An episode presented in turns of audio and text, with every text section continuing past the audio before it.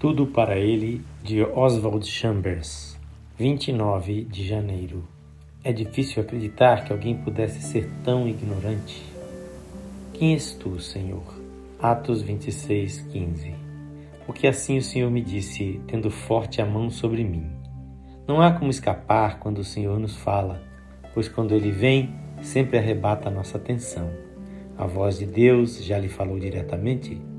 Se falou, não há como ter dúvidas, pois com uma insistência muito íntima, ela usa da linguagem que você melhor entende, não a que vem através dos ouvidos, mas das suas circunstâncias. Deus tem que destruir nossa persistente confiança em nossas próprias convicções. Eu sei que é isso que eu deveria fazer. E de repente a voz de Deus fala de um modo que nos deixa perplexos, revelando as profundezas de nossa ignorância. Expomos nossa ignorância com relação a Ele pela maneira como decidimos servi-lo tão obstinadamente. Servimos a Jesus impelidos por um espírito que não é dele e o magoamos pelo modo como o defendemos. Divulgamos sua mensagem no espírito do diabo. Nossas palavras parecem certas, mas nosso espírito é o espírito do inimigo.